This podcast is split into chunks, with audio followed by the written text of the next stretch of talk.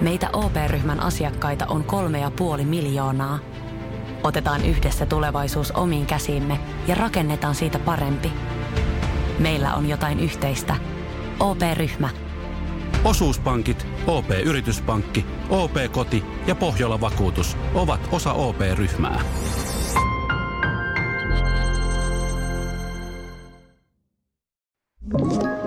Tämä on Podplay alkuperäissarja. Tervetuloa kuuntelemaan Karonkkapuheita podcastia. Täällä puhutaan elokuva- ja TV-alan asioista mielenkiintoisten vieraiden kanssa. Ja paljon myös elämästä. Noin niin kuin yleensä. Minä olen Jantsu Puumalainen. Ja minä olen Tero Tiittanen. Tervetuloa mukaan.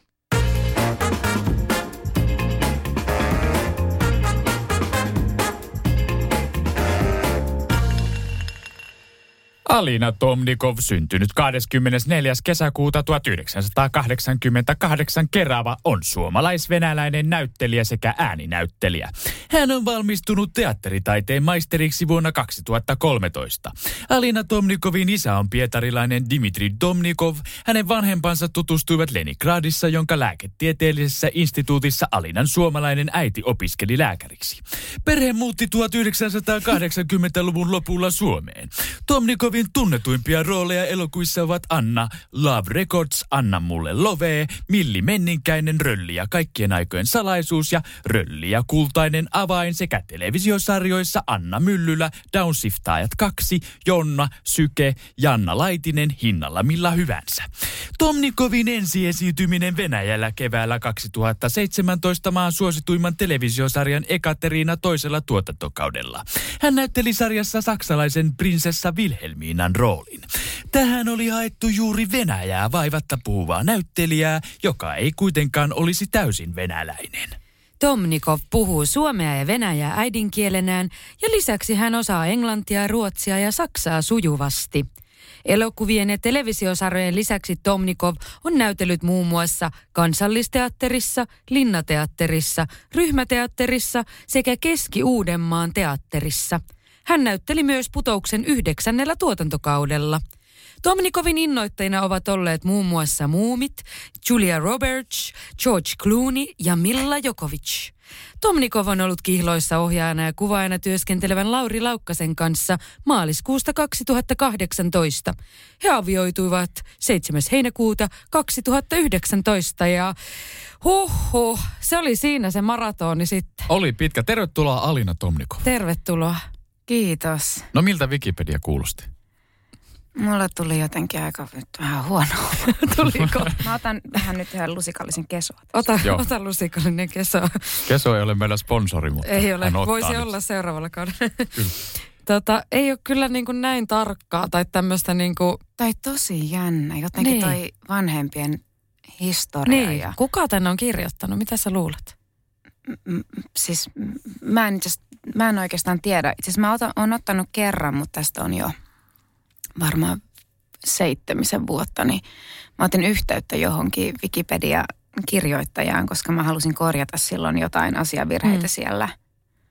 Ja sitten jotenkin joku mulle sieltä vastasi, mutta sitten jotenkin siinä olisi voinut pyytää maksullisesti jotain. Ja sitten mä jotenkin jätin sen siihen, enkä ole sitten sen jälkeen Niin.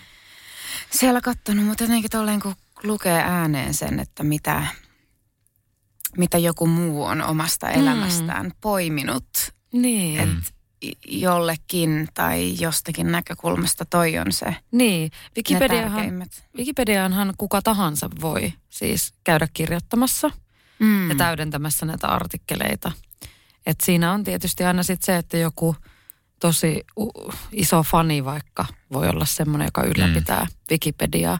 Ja Mutta oliko siinä Niin. faktaa nämä nyt? Kyllähän noi kaikki oli ja, ja en tietenkään halua pahoittaa kenenkään mieltä, että ei- onhan noikin kaikki hienoja asioita. Ja se, mutta se onkin kiinnostavaa, että miten kun elää omaa elämäänsä ja jos on meneillään itsellä joku kausi tai jotain tiettyjä tavoitteita tai tiettyjä jotain ajatuksia, niin sitten sä vähän saatat katsoa sitä, sitä kautta sun elämää. Mm. Ja sitten siitä näkökulmasta jotkut asiat onkin vähän silleen, että oo, tollanen tai Niin. tai että, niin, onhan oli noin kyllä itse asiassa, no, ei musta kaikki oli ihan totta. Niin.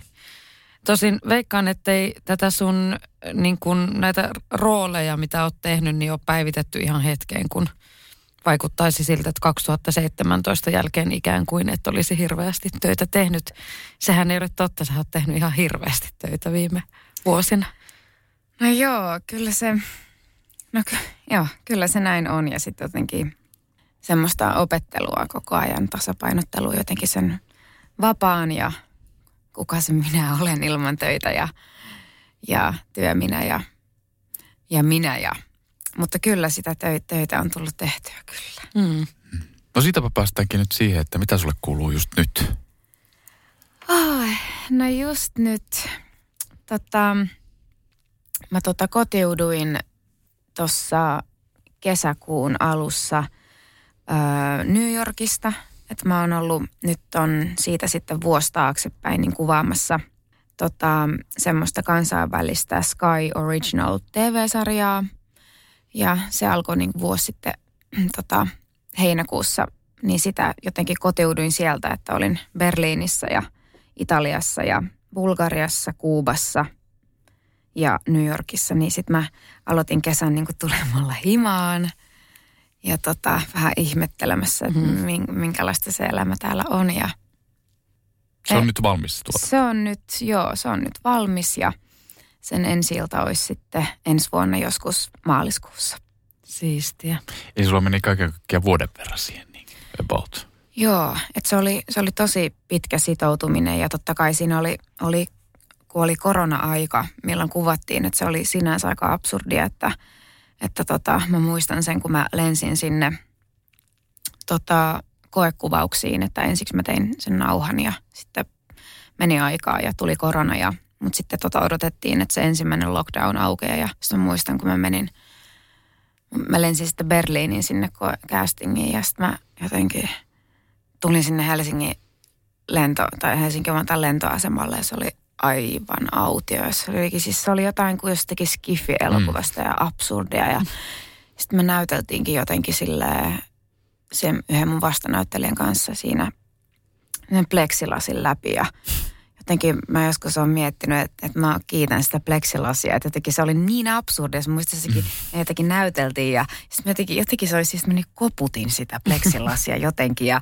ja sitten sit kun ne puhuu saksaa, kun se pleksilasia, myös kuullut tyyli, mitä se ne. puhuu siellä ja, ja jotenkin se vapautti sen tunnelman ja sitten se tilanne oli niin ja me oltiin kaikki niin vaan iloisia, mm. että perse, että nyt päästään pitkästä aikaa näyttelemään. Niin. Niin se oli jotenkin tosi vapauttavaa, mutta ja siis tosi monessa maassa vielä, että miettii, että sä oot niinku koronavuonna matkustanut paljon enemmän kuin monet koko elämänsä aikana. Ja minäkään, siis mä en ole varmaan nee. koskaan matkustanut, että Miten nuo niin kaikki paljon. rajoitukset sitten ja karanteenit ja mi- miten ne kaikki, kun noin monta maata on tuossa ollut, niin? Joo, siinä oli tosi tarkat, että, että vaikka kun lennettiin Kuubaan, niin se oli sitten tämän vuoden puolella, niin, niin siellä oli seitsemän päivää täyskaranteeni hotellissa. Mm että ei saanut poistua huoneesta. Ja sitten samoin oli aina maahan tullessa, maahan lähdössä. sitten oli tosi tarkat, et, tosi tarkat koronaohjeet ja ohjeistukset. Kaikki oli, kaikki oli jaettu eri ryhmiin, eri hotelleihin. Kaikki tehtiin eri aikaan. Oli maskipakko siis koko ajan kaikilla, paitsi sitten kun kamera käy mm. ja ja testattiin vähintään kolme kertaa viikossa. Ja, et se, se, ja se totta kai se teki sen, että jos oli semmoisia lyhyempiä breikkejä, niin ei, ei voinut mm. lähteä kotiin käymään moikkaa, niin. moikkaa kotiväkeä. Ja samalla se teki sitten sen, että minkä mä koin, mä olin siis pisimmillään neljä, neljä, neljä ja puoli kuukautta poissa. Se oli sitä Italia, Italia-Saksa öö, blumpsia, mm. niin – niin kuin kaikki oli ympärillä kiinni, niin jotenkin siitä työryhmästä tuli sitten jotenkin tosi tärkeä. Että niin. niinhän sitten aina tulee mm. semmoinen väliaikainen perhe. Niin, mutta se ulkomailla monesti tuntuu, että se kupla, siellä remonttimies tekee jotain hommi. Niin se kupla niin kuin tavallaan siinä työryhmän sisällä, niin sehän ulkomailla vielä niin kuin korostuu tosi paljon, että sä elät siinä omassa, omassa porukassa ja niiden samojen ihmisten kanssa päivästä toiseen. Niin, Ja nyt varsinkin koronakupla. niin, Että niin tota, koronakupla ja sitten vielä se työryhmäkupla. Niin ainakin itse koen, että ulkomaanreissulla niin se aina niin kuin korostuu ja joskus se palautuminen siihen omaan elämään voi kestää sitten vähän, vähän aikaa, kun tulee takaisin jostain. No todellakin, kun ei, kaikki ei mene töiden jälkeen omaan kotiin ja ei hajoa se porukka. Mm. Ja sitten vielä just korona-aikana, kun ei voinut mennä eri ravintoloihin, vaikka istumaan, Niin. että joku haluaa sushia ja joku haluaa tota, vaan sitten, sitten tota syötiin siellä, mitä hotellissa oli. Niin, niin. Ja tota, että se oli, toi oli mulle tosi poikkeuksellinen vuosi, että se sai ja joutui olemaan kuitenkin niin, niin paljon myös yksin, että kuitenkin sitten aina nukkumaan meni yksin ja Mm. oli kuitenkin yksin niiden ajatusten kanssa. Ja niin. että se oli ihan siis mieletöntä ja samalla varmaan yksi ja raskaimpia asioita, silleen Niin. haastavimpia asioita, mitä mä oon tehnyt elämässä. Niin, sä oot kuitenkin, sulla on aika, tai te olette mennyt suhteellisen niin kuin vasta sillä lailla naimisiin ja näin puolisosi kanssa, niin, niin kuin itse mietin, että voisi olla aika rankkaa olla niin pitkä aika vaikka näkemättä niin kuin toisiaan, niin miten sä, et tietenkään tarvi vastata, mm. jos tämä tuntuu liian Otit, henkilökohtaisesti. otitteko paljon Teamsia ja- Niin. tai Zoomia? Tai ja- miten se yhteydenpito No silloin? sitten kun mä tulin takaisin, niin sit mun mies oli silleen, että no oli se elämä kyllä aika helppoa, kun sä et ollut kotona. niin, Tää, niin. mm, mä oon tosi jotenkin sille itsenäinen ihminen, että mä oon tosi kiitollinen siitä, että saan kotona ja saan ihan sille omassa elämässäni myös jotenkin vetäytyä, että et jotenkin tarviin aika paljon sellaista, kun työ on sosiaalista ja mä sytyn niistä sosiaalisista tilanteista, Mm. mutta, mutta ne on kuitenkin jotenkin, mua jännittää aina kaikki jotenkin sosiaaliset tilanteet useasti tai ja se kun kamera käy tai, tai on lavalla, niin silloin on jotenkin sataprosenttisesti läsnä ja on s- silloin se jännitys kaikki katoo ja, ja jotenkin ymmärtää, miten se maailma toimii ja, ja s- niissä puitteissa jotenkin salaa sen roolihahmon jotenkin sisällä, uskaltaa jotenkin olla täysin oma itsensä. Mm. Ja jotenkin se, että, että kun on semmoinen jotenkin superimpulssiherkkä ja niin, että jotenkin pystyy olla siinä kaikkien katseiden alla jotenkin avoin ja ottaa impulsseja vastaan ja niin se, se on upeeta, niin sitten jotenkin siihen vastapainoksi ja, et, niin tarvii jotain semmoista aika turva, turvaa mm. ja semmoista, välillä mä oon miettinyt, että mun arki useasti on aika helvetin tylsää, Niin. jos katsoo to, niin kuin toisesta näkökulmasta. Mm. Että, että se, että jos mun mies aina kun on vapaa-aikaa, niin mitä tehdään ja Mm. se niin kuin is, vähän niin kuin isompi juttu ja Niin, näin. niin. Ja, ja mä taas jotenkin tykkään rutiineista ja mulle iso asia voi olla jotain, mennään jonnekin kävelylle tai Niin. että kun tuntuu, että, että muuten on koko ajan siinä epämukavuusalueen Mm. äärellä, Mm. minne hakeutuu, mitä Niin. ilman ei voi olla.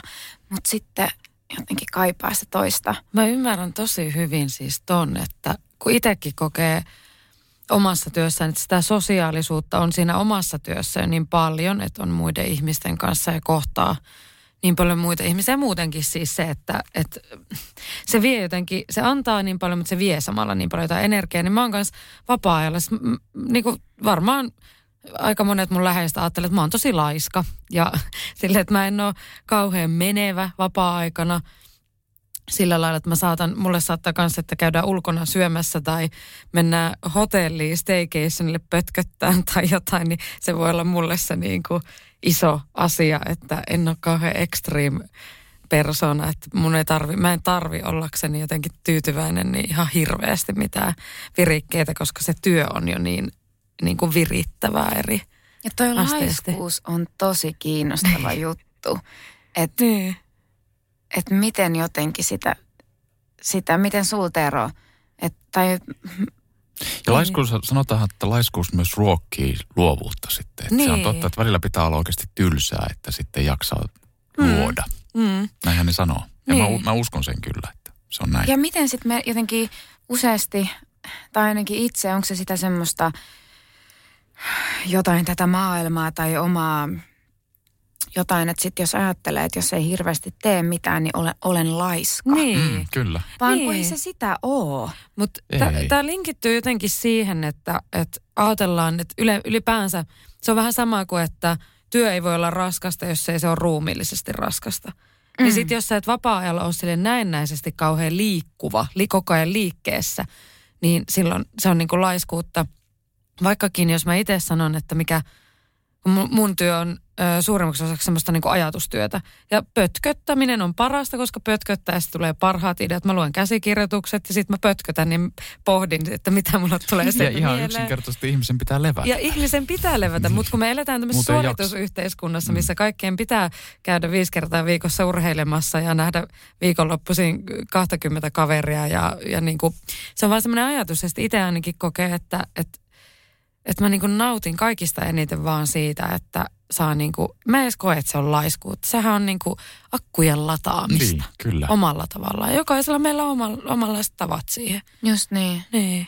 Ja kyllä mä niinku, mä koen siihen just tohon, että oli erossa ja näin, niin mä, se oli mulle se, mä luulen, että tai mut ehkä pelasti ja tai auttoi siinä, että kun ei nähnyt toista ja niitä läheisiä niin pitkään oli se, että et, et mulla oli siinä työssä jotenkin niin, niin paljon. Mm. Mm. Että se oli, että se, se oli mulle, siis mä rakastan saksan kieltä. Mä oon, niin kuin nykyisin mä voisin vaan tehdä töitä saksaksi. ei, mä rakastan no, siis tehdä töitä suomeksi. Mutta siis että se, että se oli, Olitko sä tehnyt aikaisemmin saksaksi töitä? en. Mm. Että paitsi siinä yhdessä venäläisessä TV-sarjassa, niin mun hahmo puhui saksaa. Mm.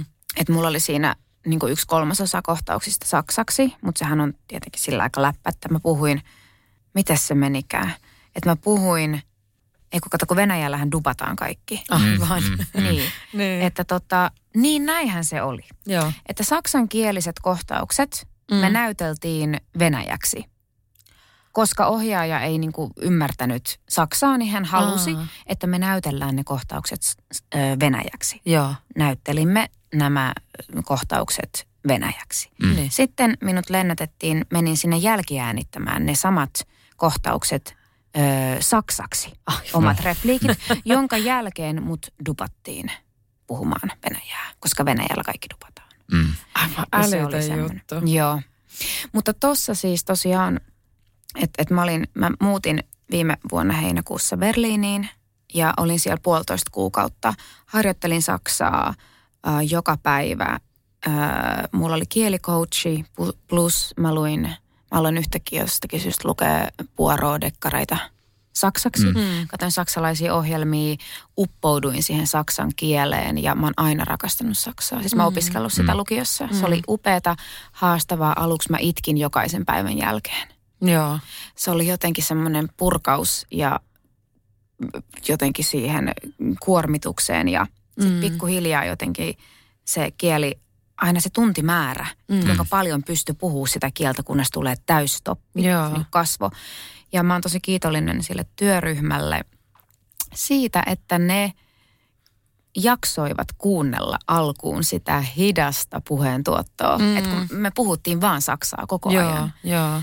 Ja, mutta silti jotenkin se, ja sitten se tarina oli, mä en ole koskaan näytellyt noin kom, kompleksisessa draamatuotannossa ja noin kompleksista draamahahmoa. Voitko kertoa siitä, minkälainen sarja se on ja minkälainen se sun roolihahmo on? Joo, sen, sen tota, se perustuu semmoiseen saksankieliseen kirjaan, jonka nimi on Funeral for a Dog, mm. Bestattung eines Hundes, joka on käännetty englanniksi ja tosi menestynyt kirja. Ja tota, äh, mutta sen TV-sarjan nimi tulee olemaan Paradiiso. Mm. Siinä on kaksi aikatasoa. Oho. Yksi aikataso on Italia vuonna 2010 ja tapahtuu vain noin viikon sisällä. Okei. Italiassa, yhdessä pienessä kaupungissa, jonne neljä sarjan päähenkilöä kokoontuvat. Ja, ja se sarja alkaa sillä, että, että ollaan lentokoneessa, jossa toimittaja on menossa tekemään artikkelia tämmöisestä kirjailijasta, joka on kirjoittanut menestyskirjan, palkittu, mutta sitten jostakin syystä paennut Italiaan. Mutta jostain syystä tämä toimittaja kokee ja haluaa, että se nyt mä meen kokeilemaan, jos kun mä saisin sieltä syvähaastattelun. Mm. Ja jo siinä lentokoneessa tapaa tämmöisen naisen, käy ilmi, että se on Suomesta. Okay. Ja sillä on mukana yhdeksänvuotias lapsi. Ja mä esitän tätä naista, sen nimi on Tuuli Kovero. Ja ne siinä sitten puhuu saksaa ja siitä pienestä korostuksesta se toimittaja ymmärtää, että hei, että mistä sä oot kotosia, käy ilmi, että Suomesta. Ja sitten ne tapaa uudestaan satamassa. Ne on tullut, lentokone on jo tota, laskeutunut ja se mies on ja nainen ovat omia reittejä hankkeutuneet satamaan. Ja yhtäkkiä käy ilmi, että, että oho, että mitä, että toi nainenkin on menossa sinne samaan paikkaan, mihin tämä mies on. Mm. Sekin on menossa tämän Mark Svensson nimisen kirjailijan luokse. Mm. Ja sitten pikkuhiljaa alkaa paljastua, että tämä kirja, jonka se kirjailija on kirjoittanut, kertoo itse asiassa hyvin tosi tapahtumiin perustuen kolmen ihmisen rakkaustarinan, joista yksi on tämä Tuuli, yksi mm. on Mark Svensson itse ja yksi on Felix. Ja paljastuu pikkuhiljaa, että tämä Felix on Tuulin aviomies, okay. lapsen isä, mutta nyt kuollut. Oh. Ja siihen kuolomeen liittyy jotain omituista. Joo. Ja sitten aina puolet jaksosta ollaan siinä NS-nykyhetken aikalinjassa Italiassa ja puolet about ollaan sitten menneisyydessä, jossa käydään läpi noin niin kuin kaksi eri vuosikymmentä mm. ja me samat näyttelijät esitetään ne. Ja siellä taas sitten nähdään se niin kuin tarina, miten ollaan tultu tähän ja, ja siellä sitten on kaksi nuorta saksalaista kundia Kolumbiassa mm. vapaaehtoistöissä, jonne sitten tulee tämmöinen suomalainen lääkisopiskelija Tuuli. Ja. ja ne tapaa siellä ja sitten siellä on väkivaltaisuuksia tapahtuu ja, ja ne joutuu pakeneen ja alkaa elää lainsuojattoman elämää ja sitten niille syntyy niinku rakkaustarina ja ne yrittää elää kolmisteen. Joo. Ja sitten, tota, sitten Tuuli tietenkin tulee raskaaksi ja sitten ne muuttaa New Yorkiin ja Saksaan ja sitten tulee suuri suuri riita ja heidän tiensä ajautuvat erilleen. Ja, Tosi et, mielenkiintoista. On. Jep, ja et se, niin jotenkin se, että toi kieli ja sitten tämä kompleksinen tarina, johon mikä oli miel- mieletöntä, että siis siinä oli aivan siis niin huikeat vastanäyttelijät, että, että siinä oli tota, mun kaksi lähintä vastanäyttelijää oli tämmöinen Albrecht Schuch, saksankielinen, ja Friedrich Mücke. Ja me saatiin tosi paljon ö, vaikuttaa siihen draaman kaareen ja käsikirjoitukseen. Ja, mm. ja meidän kaikki neljä käsikirjoittajaa oli meidän niin kuin mukana niitä tekemässä meidän kanssa yhdessä ja kaksi ohjaajaa. Ja, ja me niin kuin tunteja ja tunteja tunteja istuttiin ja juteltiin ja itkettiin ja naurettiin ja tehtiin dialogia ja, ja että et, totta kai siinä oli mm, sen, sen verran niin kuin rahaa, että varmasti kaikki aina haluaa mm. tehdä näin, mutta se ei ole aina mahdollista. No ja, niin, kyllä. Että se, niin, niin se, että mä luulen, että koska se ja vielä se Italian, se pitkä aikasekvenssi, Italia plus Saksa, minkä mä olin sen vajaa viisi kuukautta. Nyt tämä kato, kun hurmiossa kasvaa. Aluksi niin. oli reilu neljä kuukautta, mm. nyt se on vajaa viisi kuukautta. Joo, joo, joo. Anna mennä vaan, anna mennä vaan. Anna mennä vaan, anna mennä vaan. Niin. Meillä on täällä sellaiset tarjoilut, että... Kyllä. Niin mä, luu, niin mä luulen, että tässä jotenkin tässä auttoi se, että se mun päänsisäinen prosessi oli niin suuri, mm. että mä että kaikki ne vapaa-hetket jotenkin mulle riitti vaan se, että mä istuin siellä jossakin Italian äh, hotellin syksyisellä terassilla ja söin jotain aamupalaa ja joku tuli siihen ja sanottiin moi ja sitten moi. Mm. Ja et mm. se oli niin, kuin niin valtava. Mm. Kyllä, voin, tai siis en voi kuvitella, mutta, tai voin kuvitella, mutta en voi samaistua, sanotaan näin, mutta siis Kuulostaa kyllä niin kuin ihan mielettömältä matkalta, minkä sä oot saanut tehdä niin kuin tuossa itsesi kanssa ja sitten muutenkin itseesi ja sitten siihen hahmoon varmasti myös, että aika mieletöntä. Hmm. Nee. Kyllä se ja sitten siinä oli, siinä oli, siis vitsi mä oon kyllä, mä, mä sanon, siis mä sanon Laurille välillä, että sitten kun se, sitten kun se sarja tulee ulostain, niin sitten mä, yrit, mä opettelen olemaan ylpeä jostakin, mistä mä oon mm. tehnyt ja, ja mutta nyt mä, tai mä oon, mä nautin niin paljon siitä saksan, saksaksi puhumisesta ja, ja et mä oon kyllä tosi siitä, mä oon ylpeä jotenkin siitä, että mä uskalsin lähteä ja, ja jotenkin, se, jotenkin se oli vaan niin u, upeeta. Ja, mutta sen kielen lisäksi oli totta kai niin kuin aika kiinnostavaa, että sitten oli se siinä tosiaan siinä sarjassa se mun hahmo on lääkäri mm. ja häntä ei nähdä työssään. Mm. Mutta siinä on yksi semmoinen kohtaus muun muassa, missä se tikkaa yhden haavan ja, ja mulla oli lääkäri, joka sitten sitä jo silloin heinäkuussa mulla alkoi tota, näyttää ja mm. opetti, mitä se tehdään. Ja mä harjoittelin sitä banaaneilla. Mm. Mm. Ja, ja, tota, ja sitten jossakin vaiheessa – mä tajusin sen, että niin, että ei saatana. Että se otsahan on, että, että sehän kohtaus on kirjoitettu niin, että se on niin kuin otsassa. Että totta kai, että enhän mä, mm. kun mä olin aina harjoitellut, että se banaani niin kuin lepää tuossa noin mulla edessä. Ja, ei, eihän otsaa saa silleen. Eihän otsaa saa tuohon kätevästi pöydälle. Joten mä aloin siis hotellihuoneessa teipata banaaneja seiniin. Kiinni. Kumpa, kumpa, kumpa olisit ollut kärpäsenä katossa. Niin, niin, kyllä. Tää ja sitten myös tota se mun hahmo kääri sätkiä. Niin. Mä en ole siis ikinä käärinyt mm. mm. Niin siis mä istuin siellä Berliinissä ja mä vaan siis käärin menemään. Mä käärin, olin niin rumia ja siis se oli niin haastavaa. Niin. Ja mut sitten pikkuhiljaa kymmenen päivässä. kymmenen päivää sätkien käärin. Miten se käytännössä kuvataan tuommoinen tikkaus? Miten, miten, miten se näytetään? Miten sitä näytetään, että sä tikkaat sen? Mm. No meillä se tehtiin niin, että Albrecht Schuchin ää, otsaan laitettiin semmoinen kumista tai jostain tehty niin kuin lisäke, mm. niin kuin haava, jo, joka oli siis semmoinen auki oleva haava. Mm. mm. Ja sekin oli tiety, tietynlainen jännitysmomentti, että mä en ollut siis mä olin vaan niillä banaaneilla harjoitellut. niin. ja, ja Saanko tota, laittaa banaanin tähän? Ja, se... Jep, ja, ja sitten jotenkin se, että, että oli ollut yhdessä vaiheessa harkinnassa stunttikädet. Mm. mm. Mutta sitten jotenkin mä olin silleen, että saatana kukaan, niin kun, että mä oon nyt harjoitellut tätä. niin. Mutta sitten myös jotenkin saksalaisten mielestä mun kädet oli jotenkin niin spesiaalit, että he eivät löytäneet tarpeeksi niin kuin hyviä, tai jotenkin yhtä sola, en minä tiedä. Niin. Joten sitten mä päädytin, että mä teen sen itse – Joten mä oikeasti ompelin siihen lateksi, kuvassa ompelin sitä lateksi haavaa mm. al, tämän hahmon otsassa. Joo. Mm. Ja tota, se oli kyllä yksi ja jännittävimpiä niin kuin hetkiä, mitä mä, mitä mä oon kyllä kokenut, että jotenkin, että kun ei saanut kädet sitten niinku mm, täristä, mm, vaikka, vaikka niin. toisaalta mietin, kun näillä, näillä kahdella henkilöllä syntyi semmoinen pieni semmoinen romanssi, mm. ei niin. romanssi sit siinä. Että et se sai vähän se semmoinen hermostus siinä näkyä, mutta ei oikeasti niin kuitenkaan liikaa. Niin kyllä niin, varmoin ottein pitää. Yep. Sit, niin.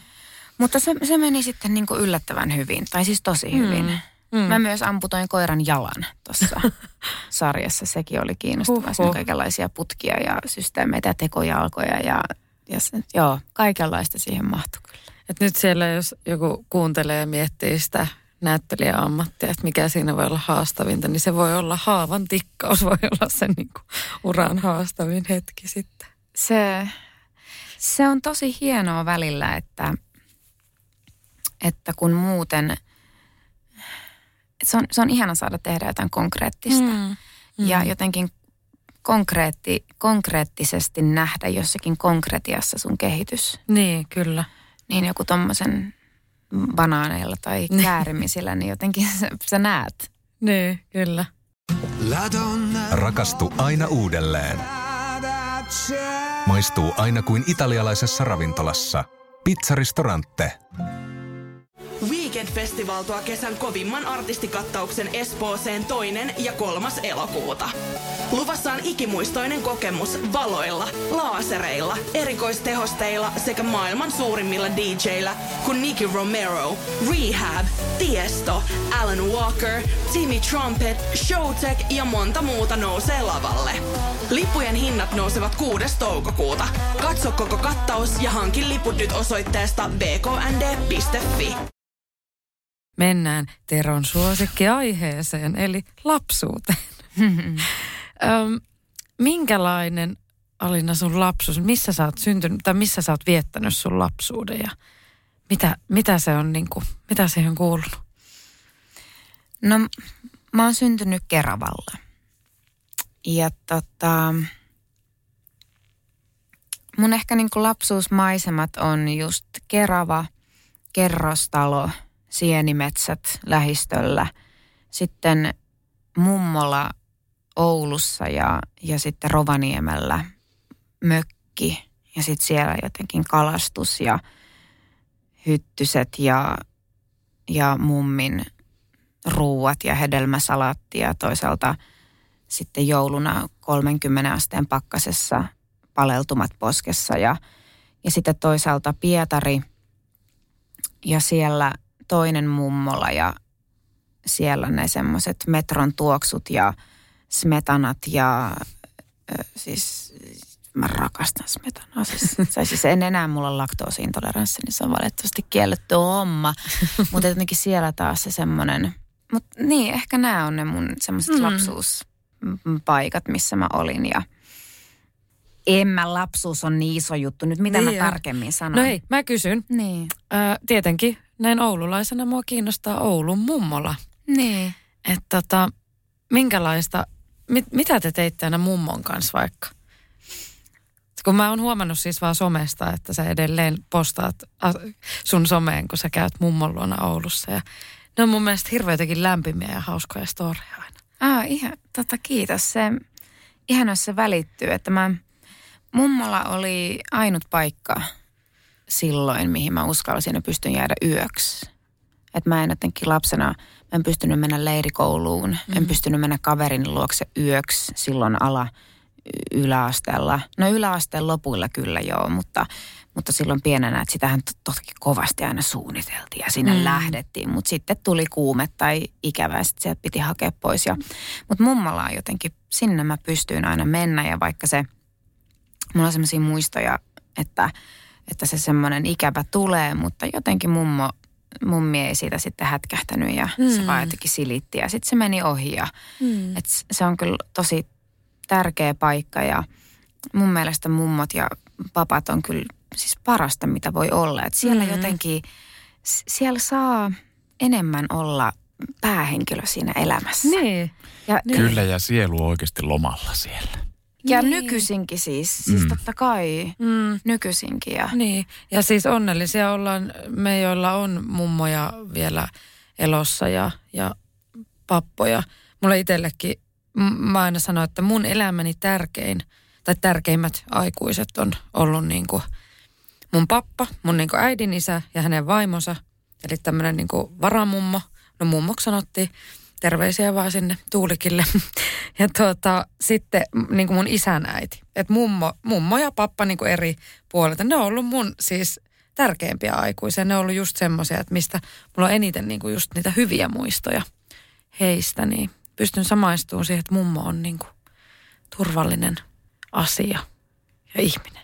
Joo, oli se. Se oli jotenkin, siis niin paljon semmoisia ihania muistoja liittyy mummiin ja – ja Oulu, Oulun seutu, seutu on, on tuttu, että siellä mummi on asunut monessa paikassa ja ukki mm. siellä ja parhaat oli myös junamatkat, että mut aina sille haettiin, että mummi tuli yksin. Mm junalla sitten tänne Keravalle ja leipoi ihan helvetisti pullia pakastimeen ja kaikki oli jotenkin sen hetken niin ihanaa. Mm-hmm. Ja, ja sitten me lähdettiin kahdestaan junalle ja se oli niin ihmeellistä ja mummin tekemät eväät, vaikka ne oli tehty keravalaisista leivistä ja sun muista, niin ne maistui ihmeelliseltä. Mm-hmm. Ja, mm.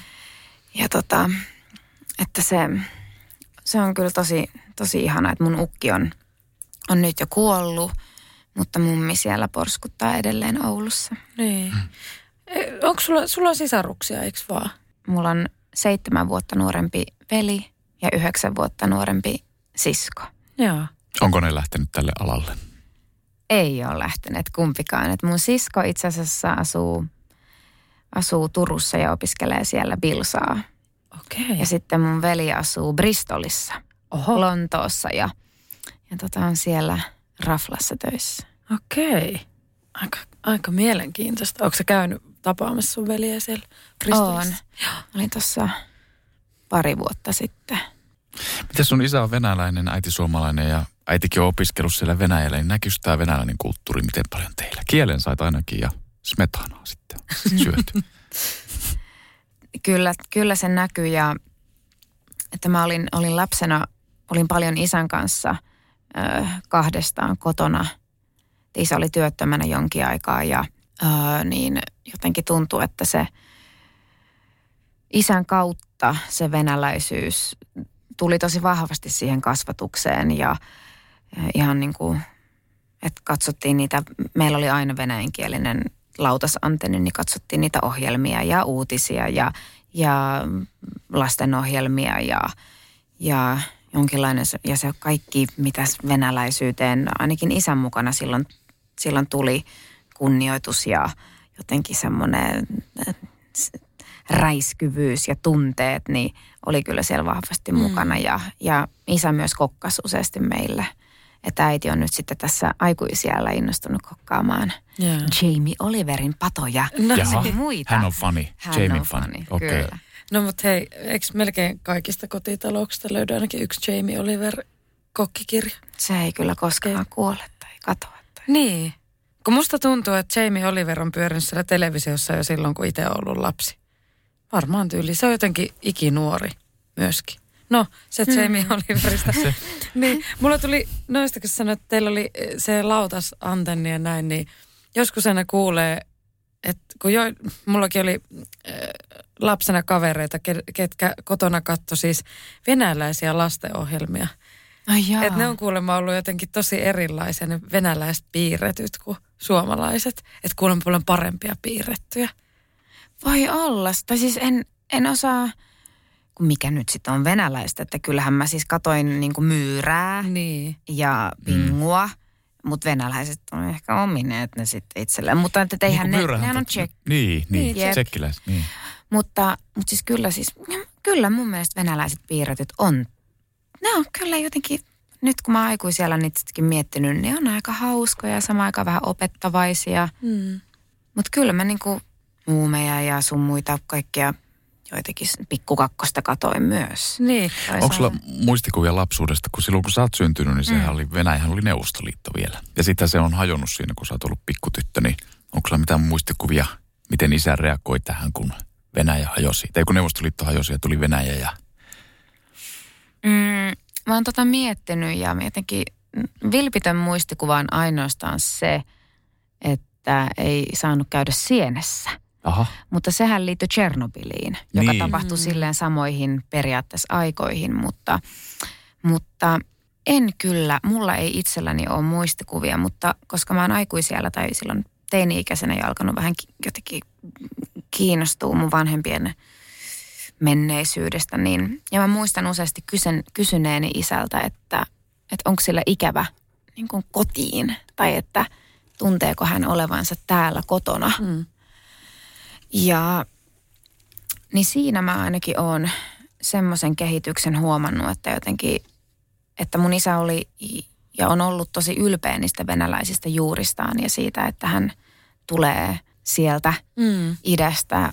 On se sitten ollut Neuvostoliitto tai, tai sitten, sitten Venäjä ja jotenkin semmoinen, ja se oli semmoinen upea sisäinen juttu ja mullekin itselleni semmoinen ää, ei salaisuus, mutta kun mulla ei ole Suomessa aksenttia ja koen olevani täysin suomalainen, niin se ei ollut sinänsä isällä, se oli niin kuin näkyvämpää, kun mm, tosi venäläisen näköinen mm. musta tukka ja aksentti vähäsen. Niin, mutta että se kehitys, että mitä hän oli jotenkin tosi ylpeä sit venäläisyydestä ja sitten pikkuhiljaa se muutos jotenkin siihen, että, että jopa niin kuin sääli, sääli sitä valtioa kohtaan ja – Mm. Mm. Oletteko te käynyt paljon silloin, kun sä olit pieni siellä? Joo, silloin me käytiin siis, että mä vietin aina kaikki lomat 50-50. Mm. Oulu, Rovaniemi kautta Pietari Akselilla ja että mä vietin tosi paljon aikaa Pietarissa. Ja multa joskus kysytään sellaisia, no mitä on hyviä klubeja tai mm. jotain tämmöisiä juttuja. Mutta siis fakta on se, että mulla ei minkäänlaista käsitystä tämmöisestä. Sä et ole asunut koskaan Koska mä en ole asunut siellä. siellä mm. Ja vasta nyt näiden töiden puolesta olen tutustunut oman ikäisiini Mm. Moskovassa ja Pietarissa asuviin ihmisiin ja saanut tietää vähän sillä, että mitä siellä oikeasti voi niin kuin tehdä meidän ikäisenä. Niin. Mutta kun pitkään siihen tutustui sille lapsen Mm. näkökulmasta, Niin, niinpä. niin, Joo. niin tota, en, multa ei saanut mitään semmoisia ollut vinkkejä. Paras olutpaari. Sä myös, sä mainitsit tuossa äsken jo muumit, että oot niitä tykännyt katsoa. Jopa sun Wikipedia-artikkeli kertoo. Se on ihan käsittämätöntä kyllä Että- toisaalta. Niin, että se on sun yksi innoittaja. Ja George Clooney ja... Joo, Mitä mutta siellä minä nyt haluan puhua muumeista. Nyt puhutaan muumeista. Niin, niin tota, ö, joo, pidän itsekin muumeista. Mulla on jopa kaksi muumiaiheista tatuointia itselläni. Ai jaa. Joo, mä voin, mä voin ehkä vilauttaa ne tossa. Okei. En mä tiedä, näkyisikö ne tästä.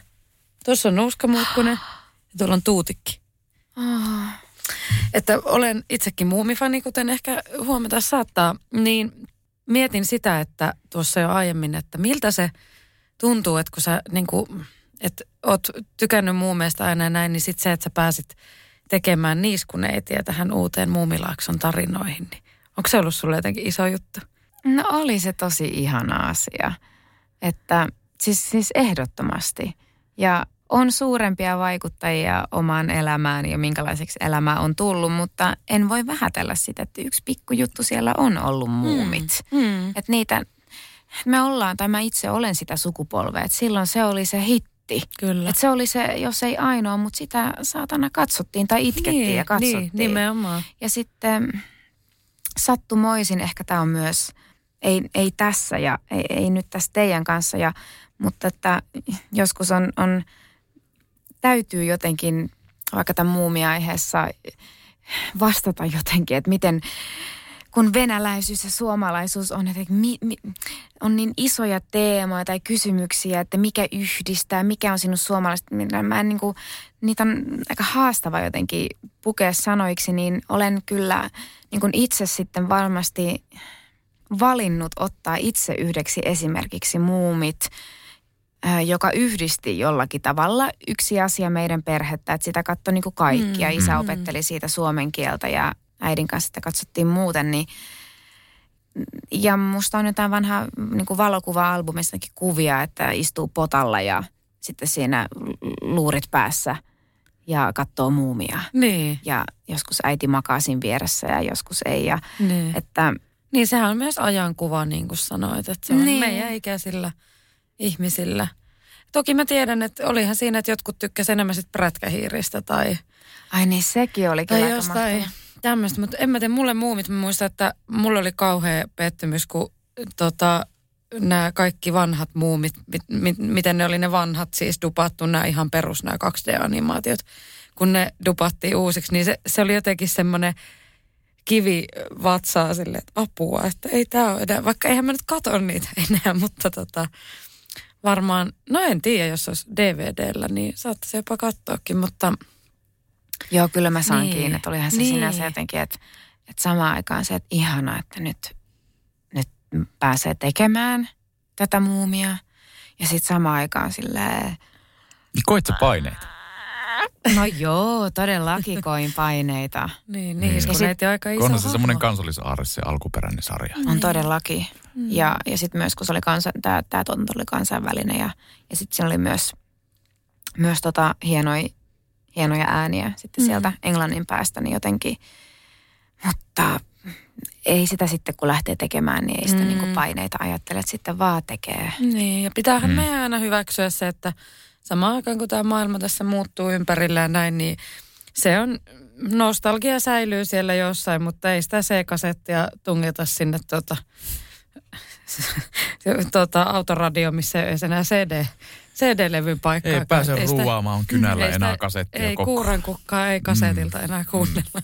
Joo. Niin, mutta tota, niin, se on. Joo, tota, me ollaan ihan hirveästi, mä, mä just katsoin tätä meidän niinku, tavallaan, että mitä, niin me ollaan jotenkin puhuttu, puhuttu jo aika lailla tosi paljon kaikkea, mitä mitä oli mielessä, mutta tämä sun projekti, minkä sä nyt teit, ja se vei niin kuin vuoden sun elämästä, mikä on siis tosi pitkä aika ylipäänsä työskennellä yhdessä niin kuin prokkiksessa.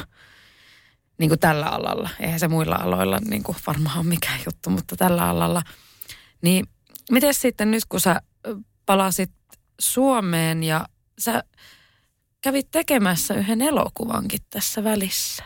Tai ennen kuin, tai tässä siinä välissä, kun tulit sieltä ja sitten kun istut tässä, niin mm. sä oot käynyt tekemässä jo yhden leffankin, että tota, onko se semmoinen, mistä saisit puhua vähän, että minkä tyyppisestä jutusta on vai?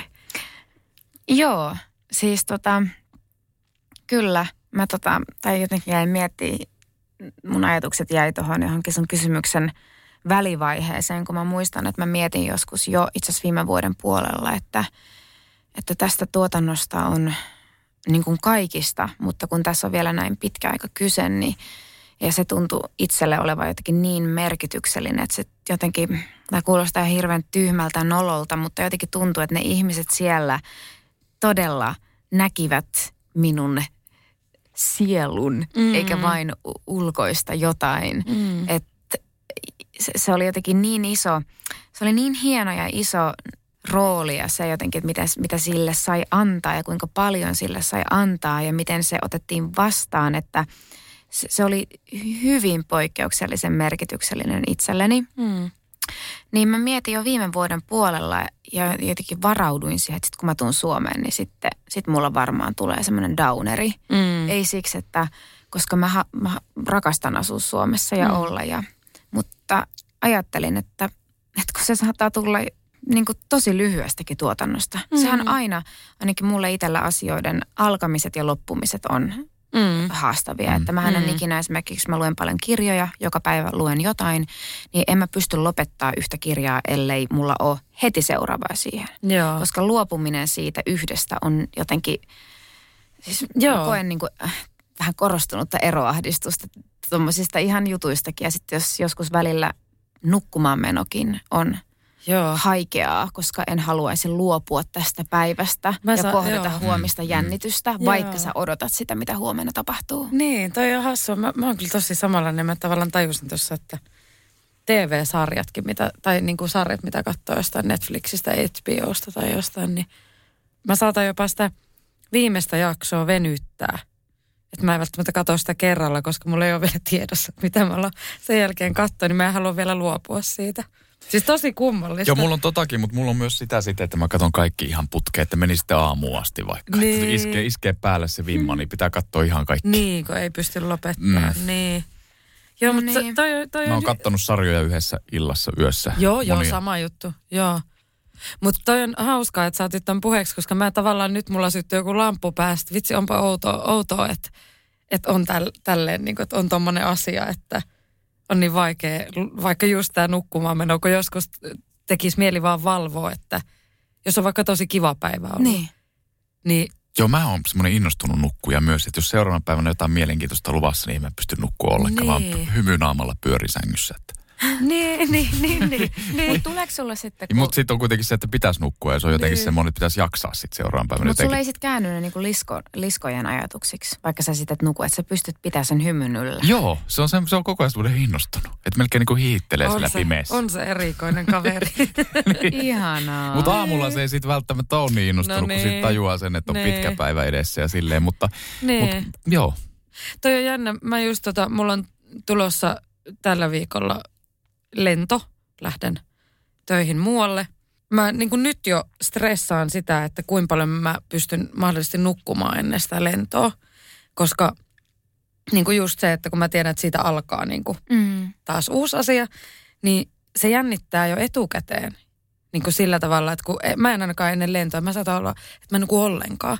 Että jos se lähtee aamulla vaikka kahdeksalta, pitää olla kuudelta lentokentällä, niin voi olla, että ei ole uni tullut koko yönä silmään, kun stressaa jo sitä jotenkin tai jännittää.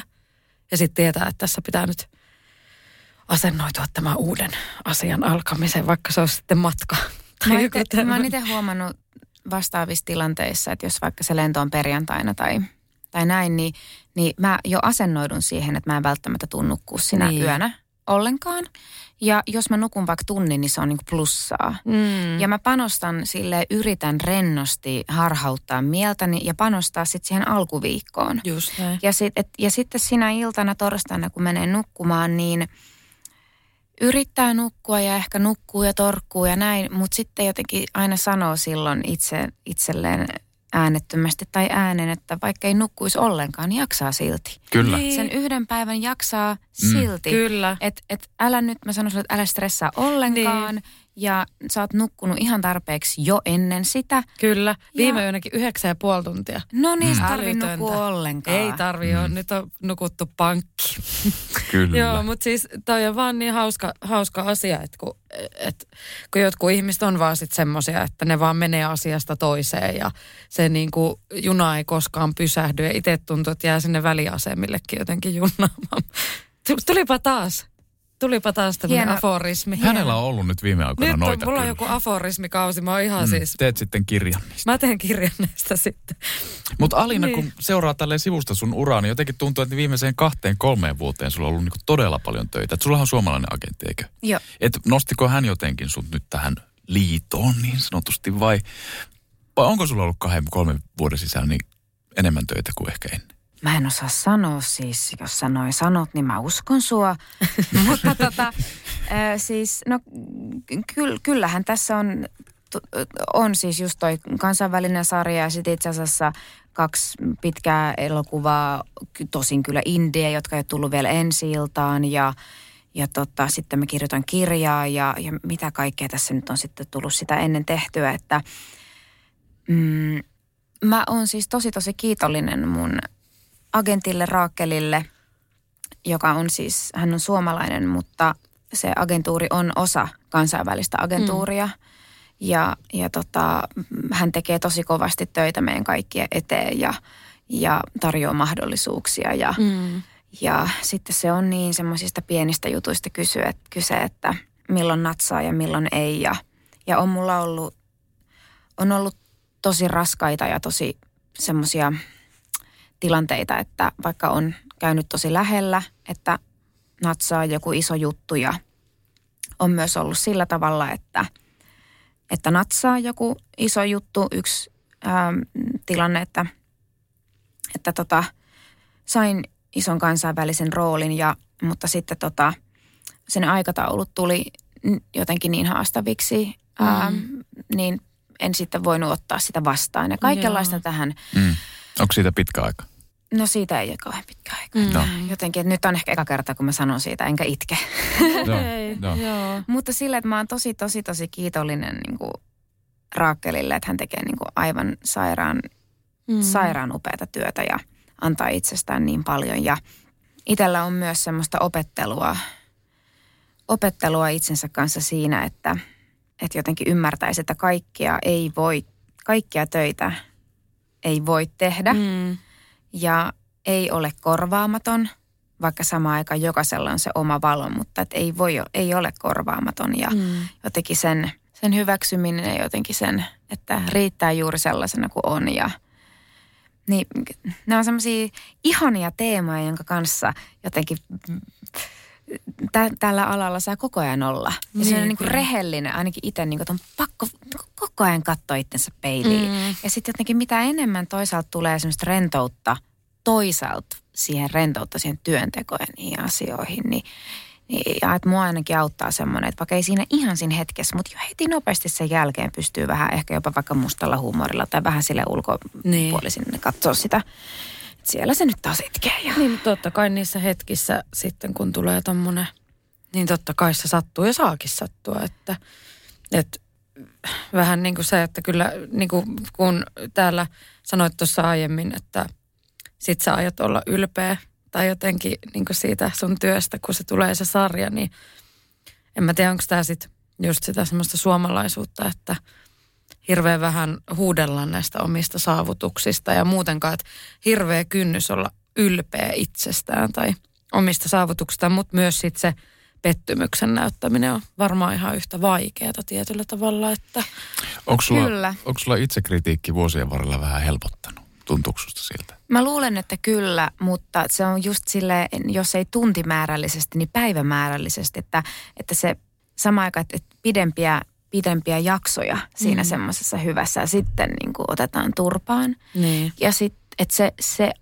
aika on kasvanut. Ja ehkä sitten samalla se, että toisaalta nopeammin kun tulee ne, että ah, olen paska ja, ah, ja nämä tämmöiset systeemit, niin että nopeammin pääsee sieltä. Mm. Ja mähän on siis, se ei sinänsä auta, että mä, mä oon tosi, se on varmaan vahvuus ja heikkous, että on tosi överi samaistumiskykyinen ja myös ymmärrän lähes aina, mistä mun omat tunteet Mm, ja reaktiot johtuu, mutta mä en silti välttämättä pysty katkaista sitä kierrettä, sitä Niin. tunnetta. Niin, eihän se auta ha- välttämättä hallitsemaan niin sanotusti. Niin, niin ehkä se on kehittynyt, että, että pystyy niin kuin nopeammin sitten kääntää sen, Mm. sen oman sisäisen äänen taas vähän järkevämmäksi. Niin. Joo, mä, tietenkin meillä on kaikki tämmöisellä luovalla alalla, niin se, se on vaikeaa, kun mielenkiintoisia töitä on monesta itse ainakin tuntuu, että niitä mielenkiintoisia töitä on silloin paljon enemmän tarjolla, kun niitä ei ehdi tehdä. Kun sitten silloin kun olisi aikaa, niin sitten tulee ehkä vähän jotenkin semmoista perus, perushommaa. Se, tai miten Tero esimerkiksi sullakin on niin monipuolinen toi sun työkenttä. No mä nyt ehkä jäin jotenkin mielessäni kiinni tuo itseruoskimiseen, että mullakin se on niin kuin vuosien varrella helpottunut, että mm. jossain vaiheessa se tuli niin kuin todella nopeasti se, että oli ensin se euforia, että jes jes, että kylläpä meni hyvin ja nyt tuli palautetta sateelee hyvää ja sitten todella nopeasti tuli se, kun menit kotiin, että ei, olikohan mä siinä paska ja mm. olikohan se kohta nyt paska ja Niin. mutta se on vuosien varrella se on keventynyt jotenkin, että sitä Mm. on enemmän semmoinen niin tavallaan positiivinen hälläväli ja asenne, että se on nyt tehty ja nyt mennään kohti uutta ja Niin. hyvällä Mutta fiiliksellä. kyllä sua varmaan välillä kuitenkin oikeasti sattuu sitten jotkut, kun on joku emme maali. Totta kai. Niin. Mutta se on joku semmoinen tasapainottelu sen, Niin. että, sitä, että sillä pitäisi antaa niinku lupa tuntea itsensä niin, mutta sitten pitäisi pystyä luopumaan, mennä eteenpäin. Et just tämä on, tää on kiinnostava tämä meidän jotenkin ala. Se on semmoista jatkuvaa irtipäästämistä. Että pitää, pitää pystyä, ainakin jossakin vaiheessa, pitää pystyä päästä irti joka, jokaisen oton jälkeen, kun kamera käy. Mm. Sun pitää jokaisen oton jälkeen, jokaisen lähetyksen jälkeen pitää pystyä päästää irti siitä, mitä on tehnyt. Niin, Ja, kyllä. ja joskus se ei onnistu, joskus mm. se onnistuu tosi hyvin. Ja, ja sitten jokaisella on varmasti siihen omia keinoja, että miten, miten siihen mm. niin pystyy. Että on se sitten luottamus siihen, että jos olisi ollut paska, niin kyllä se oltaisiin sanottu. Tai, Niin, ja, mutta että se, kyllä. tämän niin kuin irtipäästämisen opettelu on iso juttu. kyllä. Se on, se on haastavaa. Just tuo, että oppii sitten luottamaan myös siihen työryhmään ja siihen, että kyllä se ohjaaja sanoo sitten oikeasti, jos Niin. sillä on jotain sanottavaa. Niin, Että kyllä se, kyllä se sanoo, että luottaa siihen. niin ja ylipäänsä, ylipäänsä niin kuin huomaa, että no jos vaikka tätä meidän podcastia miettii, niin me ollaan välillä ihan henkseleitä paukutelle, eikä me niin kuin palata siihen niin kuin mitenkään takaisin, mitä me ollaan just siellä mm. äänitelty. Ja joskus niin kuin Mm. on ihan silleen, että ei vitsi, kun mä sanoin sillä tavalla. Ei vitsi. Mm. Siinä kyllä heitin, se läppä ei ollut kyllä yhtään jotenkin. Ei niin kuin jää junnaamaan niihin, kun itsekin kokee, että mä oon välillä varmaan senkin takia mun läheisillekin tosi ristiriitainen persona, että kun mä oon välillä niin helvetin itsevarma, että kaikki mitä mä teen, niin mä oon ihan silleen, että joo joo, Mm. joo joo. Metsi hoitaa, metsi Tosi, hoitaa. joo joo, tosta menee. Sitten mä oon välillä silleen, mä en saa yhtään mitään, että mä, mä oon maailman paskin kaikessa mitä mä teen. Ja sitten, että mä jään oikeasti junnaamaan jotain tuommoista, että mä oon sanonut jonkun lauseen, vaikka tässä meidän podcastissa, mihin mä en ole jälkikäteen tyytyväinen. Mutta no, onneksi nuo, nuo on kaikki merkkejä siitä, että Niin. ollaan oikealla alalla. No kyllä, mutta se, on niin, se on jotenkin niin kummallista, se on niin ristiriitasta ja se on niin omituista, mutta, mutta kun tämä ala on, me myös, tämä kerää, niin kuin, tämä ala imee itseensä niin kuin tämmöisiä erityisherkkiä ja ö, ihmisiä, joilla on niin kuin, varmasti neuropsyykkisiä poikkeamia. No kun itselläni on, niin sitten oletan, että monella Kaikilla muullakin on. No ei. Niin. No ADHD on aika yleinen. Ja tota, mm, niin kuin muutenkin, että, että niin kuin huomaa sen, että, että kaikilla on melkein se sama ongelma. Jos joku joskus esittää jotain muuta, niin sit voi aina olla silleen hyville mielet. Kyllä tuollakin on joskus se hetki, kun se, se ajattelee, että en minä osaa mitään. Hmm. Että jotenkin, Niin. niin. Kylläpä tuli taas pitkä höpötys. Niin, Ei se edes ollut pitkä, se oli just hyvä. okei. No niin. Kato, Ja- heti rupesi korjaamaan. Niin heti tuli Itsekritiikki.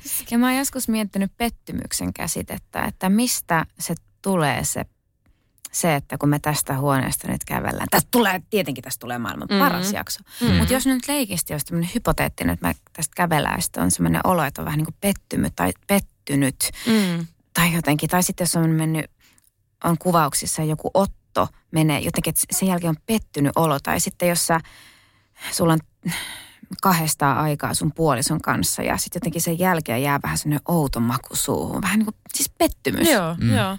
Niin mistä se niin kuin johtuu? Ja mä oon, mä oon itse niin kuin miettinyt sitä, että omalla kohdallani se johtuu useasti siitä, että haluamattaan on kuvitellut, miten se menisi. Mm. Kyllä. Miten mä sanoisin siinä, hienosti mä paljastaisin tässä itsestäni jotain ja sitten olisin kuitenkin tosi hauska. Ja tai että se meidän tapaaminen menisi näin. Tai siinä otossa, joo, just siinä kohtaa mä Se- haluaisin. niin. Se on, se on varmaan just niin se, noin. Niin se pettymys tulee siitä, että se ei mennyt niin kuin minä suunnit. Tai vaikka Niin. me olemme, me emme halua suunnitella ja me muka sanomme ja me yritämme, koska me olemme itse reflektiokykyisiä, me yritämme, ettemme suunnittele. Mm. Mutta silti me vahingossa sadassa sekunnissa suunnittelemme sen. Kyllä. Ja sitten kun se menee eri tavalla, niin se tuntuu pettymyksenä. Ja siinä sulla on kaksi valintaa. Joko sä voit jatkaa sitä, tämä oli pettymys ja se meni huonosti. Tai sitten sä voit niinku käsitellä sen ja sitten niinku ymmärtää, että aha, se meni eri tavalla. Mutta se ei välttämättä olekaan huono. Se Niin. meni vaan eri tavalla kuin olin kuvitellut. Mm. Eli älkää lukitko ja suunnitelko asioita aivoissanne, vaan menkää avoimin mielin tilanteeseen. Kyllä. Mutta aina tietysti Se on im, niin improtessakin voi pettyä itsensä. Että se, Sehän on semmoista niin, joskus se on vaikka. niin, niin. Mutta se, se on to, totta kai, kun me asetetaan itsellemme aivan siis älyttömiä just tämmöisiä tavoitteita myös jossain tämmöisessä arkielämänkin asiassa. Toi kun sanoit tuosta puolisojutusta, mun mielestä toi on niinku ehkä paras arkielämän esimerkki, kun on hirveä kiire ja sitten kun sitä yhteistä aikaa on, niin, Niin sille on ladannut. panostamisen paine. Joo, ladannut aivan hirveät semmoiset niinku, jonkun romanttisen komedian tai tommosen niinku ajatukset. Nyt me tehdään kaikkea tämmöistä, meillä on ihanaa. Sitten se toinen saattaakin olla ihan vitun väsynyt ja sitten itse on silleen, äh, okei, okay. no niin, no nyt mun pitääkin sitten kääntää tämä kelkka. Niin se pettymys, joka tulee siinä hetkessä, niin se voi pilata niinku tavallaan kokonaan sen, sen niinku yhteisen ajan vaan sen takia, että kun on ladannut siihen odotuksia. Ja sitten siinä saattaa tulla ihan höpsöksi tai kummallisia, että sitten alkaa vähän, niin kuin pik, vähän, silleen, vähän niin kuin kostaa sille hänelle sitä, että sitten piikittelee tai Joo. näin. Ja Joo, joo, joo. oikeasti sehän on vaan sitä, että mä olin vaan niin kuin yksin kuvitellut, miten Niin. niin. tämä tilanne menisi. Niin. Mutta sitten eihän toinen ole kuvitellusta niin. Niin, jolle koska- mä vähän niin kuin kostan sitä sille, pikkasen vähän niin kuin kovaa laitan nää. Tää, Niin. Tai sitten, että et missä se lasinalune on. Tai whatever. Mm. Niin, Kun- niin, eli periaatteessa olet pettynyt, että sitä on pettynyt siihen puolisoon siinä tilanteessa, kun pitäisi itseään muistuttaa, että nyt Mm. oli taas vähän, vähän itse ladattu, vähän turhia Miten silloin, kun sä palasit tuolta pitkältä työmatkalta, niin oliko teillä vähän semmoista tunnustelua sitten puolison kanssa? Kyllä se, Että moi, mä oon Alina. Muistatko? Niin. Joo, sitten siinä oli totta kai vielä jotenkin se, että silloin kun mä palasin siltä ultimaattum, tai mulla menee nämä kaikki sekaisin. Mutta ainakin yksi semmoinen, minkä jotenkin mulla on jäänyt näistä mieleen, kun mä palasin. Ja sitten siinä oli vielä semmoinen, että meidän kuvaukset oli pitänyt, kes, meidän kuvaukset oli keskeytynyt, koska oli meidän, mun lähin vastanäyttelijä ja ohjaaja olivat sairastuneet koronaan. Ja mä olin itse 15 päivää yhdessä hotellihuoneessa Bulgariassa eristyksissä. Ja sitten mä lähdin sieltä, mutta sitten mä halusin, tai mun piti olla vielä se Suomessa se aika niin kuin Mm. yksin. Mä muistan jotenkin, että mun mies, tai jotenkin sitten mä siitäkin, että mä, mulla ei hirveä tarve tulla kotiin, mutta sitten hänen piti mennä pois kotoa, niin sekin oli jotenkin, ja sitten sit me jotenkin sen kolmen päivän jälkeen niin nähtiin, me mentiin ulos kävelylle. Sittenkin satoi lunta ja sitten me niin kävellään sille vierekkäin. Ja se oli just se keskustelu, missä hän sanoi, että oli ihan helppo, kun sä et ollut kotona. Ja kyllä siinä oli se jotenkin se ihan perusasia, että, että, kun, että sä et voikaan itse määrittää sitä sun rytmiä, reviiriä, äh, impulssi, rikkautta, vähyyttä, suuruutta, vaan mm. siinä on se toinen.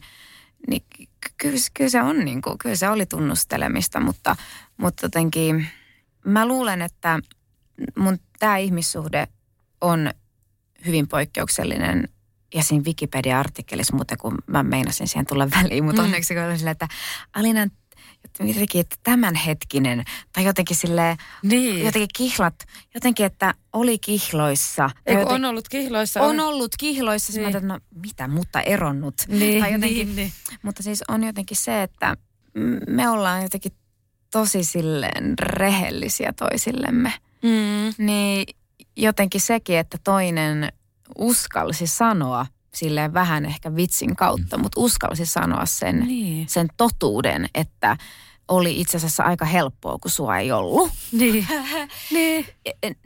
Niin, ja joskus sen, se, sehän on pelottava, on pelottava sanoa joku inhottava asia tai Mm. mm. joku semmoinen, koska siinä altistaa itsensä myös tulla satutetuksi sitten, niin jotenkin Niin. mä luulen, että se on sitten niin kuin pelastanut noi tilanteet ja Joo, mä uskon tuohon rehellisyyteen kanssa tosi vahvasti. Mä en tiedä, mulla, musta tapahtui jotain, kun sä kerroit ton. Öö, no, en nyt ihan mene sille yksityiskohtiin, mutta mulla on omassa parisuhteessa ollut nyt tässä semmoinen tilanne, että toinen on joutunut olemaan mulle rehellinen semmoisesta asiasta, mikä on ehkä vähän vaikea se on vaikuttanut meidän parisuhteeseen.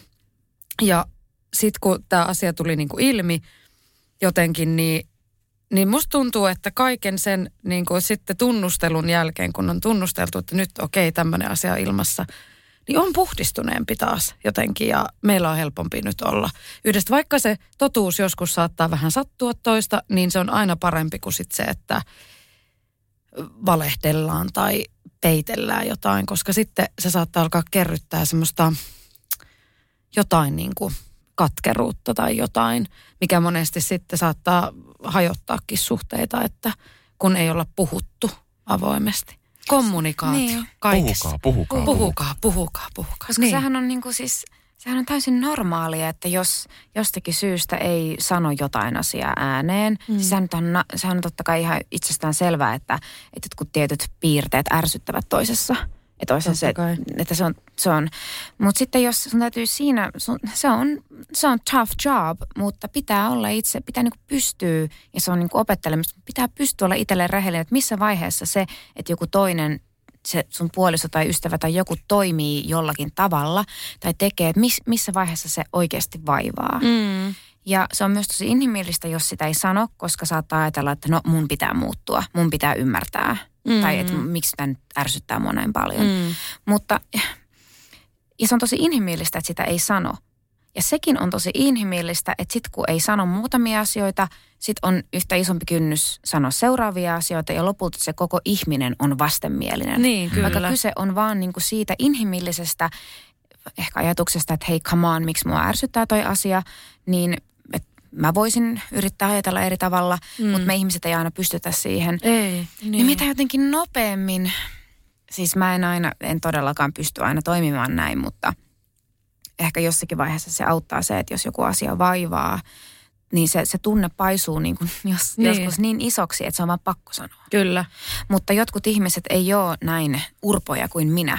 He pystyvät paremmin hallitsemaan ehkä tunteitaan. Niin.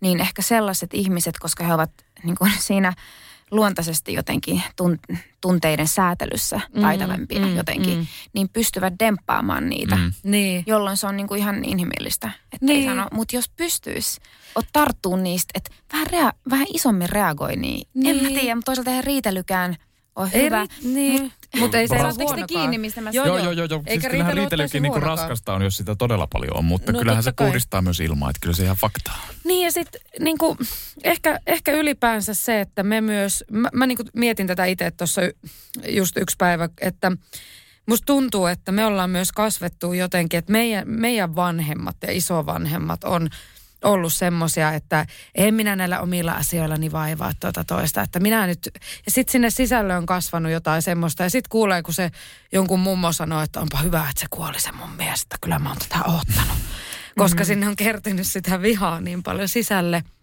koska ei ole puhuttu. Niin mä tiedän, että se joskus voi tuntua tosi raalta ja jotenkin niin kuin siinä hetkessä satuttaa niin kuin joku asia, mitä se toinen sanoi, että olipa helppoa kyllä olla kotona ilman sua. Niin, niin totta kai se on silleen, että no mitä vittua, että ihan hirveetä. Mutta toisaalta meillä kaikilla on välillä se tarve niin kuin just siihen omaan Meillä on. aikaan ja On, muuhun. Niin sekin, että kun siitä ollaan jotenkin, että, että jos et sä halua viettää sun puolison kanssa vaikka kaikkea sun vapaa-aikaa, niin sit se olisi jotenkin huono juttu. Tai, tai niin kuin ylipäänsä, että jos välillä tulee silleen, että haluaa ottaa omaa tilaa vaikka silleen, että nyt mä en pysty, että nyt mä menen vaikka kahdeksi päiväksi hotelliin, että mun on pakko saada olla yksi. Niin se, että jos se toinen oppii sillä lailla sen rehellisyyden kautta tuntemaan, sitä te opitte tuntemaan toisenne, niin Mutta onneksi on- maailma, maailma on nyt kuitenkin sen verran muuttunut, että sä voit mennä yksin sinne hotelliin. Jos olisit vaikka 20 vuotta sitten ottanut tämmöisiä y- yksinäisiä staycationeja, niin, niin sulta heti ky- kysyttäisiin, että miten teillä menee. niin Että onko kysyttäisiin. teillä kaikki kunnossa? Kyllä, ja multa on myös kysytty menneen talven aikana monta kertaa, että ootteko te vielä Santun kanssa yhdessä. Ja mä oon ihan silleen, häh, miten niin? Kun mä oon laittanut jotain, että mä oon yksi just Niin, jossain yksi staycationilla tai Turussa viikonloppua viettämässä, mikä on tosi, tosi hassua. Mutta joo, se on ihan totta ja tässä me annetaan tämmöinen esimerkki muillekin. Puhukaa, puhukaa, puhukaa. Mm. Ja sitten en mä tiedä, tämä kuulostaa vähän silleen mutta toisaalta, vaikka se olisi hirveätä, niin jotenkin sen toisen ihmisen kautta, että et, et kyllä sitten haluu, jos on valinnut elää jonkun ihmisen kanssa, niin haluaisi ainakin tehtyyn pisteeseen asti, että sillä olisi myös kiva elää Just niin kuin minun, eli niin kuin Niin. siinä näin. Niin. Niin sitten toisaalta haluaisi myös kuulla siltä toiselta, Totta kai. että, että jos ärsyttää, mikä itsessäni ärsyttää, Mm. Niin. mikä niistä monista puolista, Niin. niin miksi sitten, Se on raskasta se, että no ei sinussa mikään Niin, ärsytä. koska mun mielestä ei. pitää sanoa, niin kuin, ja ei vaikka oo, se olisi Ei ole mitään. vaikka se olisi ihan pienikin asia, vaikka ei sillä hetkellä, kun ainahan ei tule vaikka mieleen, jos on silleen aika rakkauspäissään siinä kohtaa, niin ei välttämättä tuu mieleen se, että, että mikä ärsyttää, mutta sitten, että jos, jos se on vaikka se olisi pienikin, että no kun sinä aina jätät nuo likapyykit tuolla lailla ihan mullin mallin. Monesti ne on niitä pieniä, jos... on. Ne on ja sitten Laita niiden... se mikrokupu sinne mikroon ja Niin, tällaisia. sekin on kiinnostavaa, että Niin. tuossa tilanteessa, niin joskus ne, tai useasti ne on just semmoisia, että niistä saakin ärsyntyä. Niin. Mutta joskus se on kiinnostava vähän haastaa itteensä, että miksi mua ärsyttää Kyllä. niin paljon. Ja jotenkin mm, toki sukista tuli, että mulla saattaa esimerkiksi, että mun isä on aina mulle opettanut, miten sukat hänen mielestään Joo. pitää oikein riisua ja laittaa likapyykkiin. Ja se on jotenkin mulle ehkä semmoinen jotenkin isään liittyvä tietynlainen kipupiste, jolloin mä saatan purkaa sen siihen mun mieheen, kun Joo. se tekee sen eri tavalla ja mua ärsyttää Mm. se. Joo. Et, et, mutta on niinku semmoinen fine se on- line. Kyllä, ja sitten se on kova sellaista itsensä kanssa kamppailu, että, että on, voinko mä nyt tällaisesta sanoa, että mm. onko, onko toi vika nyt minussa, että mä sanon noista sukista tuossa lattialla, että sanonko kukaan muu näistä sukista tuossa lattialla. Että, Niin, että olenko minä nyt se nalkuttava osapuoli, Niin. niin. jos minä sanon. Se on ihan totta, mutta tähänkin kaikkeen, ainakin itselleni on auttanut terapia tosi paljon, kun oppii tuntemaan itsensä, niin on helpompi sitten. Mä sanoin tänään mun miehelle ääneen, että, tai siis huusin, että sä oot jättänyt sukat tarjottimelle. Tarjottimelle. Joo, me oltiin kato illalla katsottu jotain, pitää jotain surfidokkaria siinä ja eipä sitten tänä aamulla titteli kaikki oli näin. Sitten mä, mä lähes kotoa tota, tapaa yhtä ohjaa ja sitten mä katsoin, että mitä helvettiä mä näen tuon takavasemmalla. Ja se oli lattialla semmoinen niin iso semmoinen mustavalkoinen kirjautus, semmoinen ruokatarjotin. Joo, Ja joo. siinä oli kaksi valkoista urheilusukkaa. Okei, okay, mä ymmärrän, että se saattaa ärsyttää.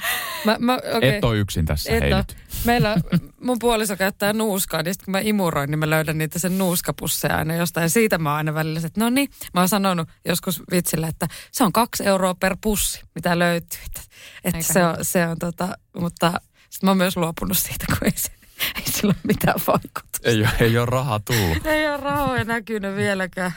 Mutta tota, näin meistä tuli myös tässä nyt tämmöisiä parisuhdeasiantuntijoita ja terapeutteja ja, ja tota, kokemusasiantuntijoita. Kyllä. Ihan yhtäkkiä.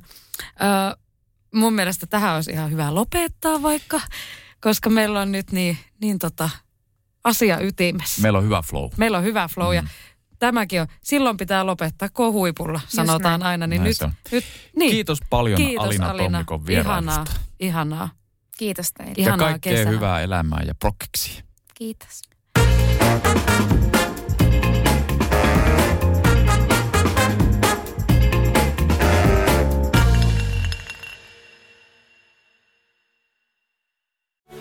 Weekend Festival tuo kesän kovimman artistikattauksen Espooseen toinen ja kolmas elokuuta. Luvassa on ikimuistoinen kokemus valoilla, laasereilla, erikoistehosteilla sekä maailman suurimmilla DJillä kuin Nicky Romero, Rehab, Tiesto, Alan Walker, Timmy Trumpet, Showtek ja monta muuta nousee lavalle. Lippujen hinnat nousevat 6. toukokuuta. Katso koko kattaus ja hankin liput nyt osoitteesta bknd.fi.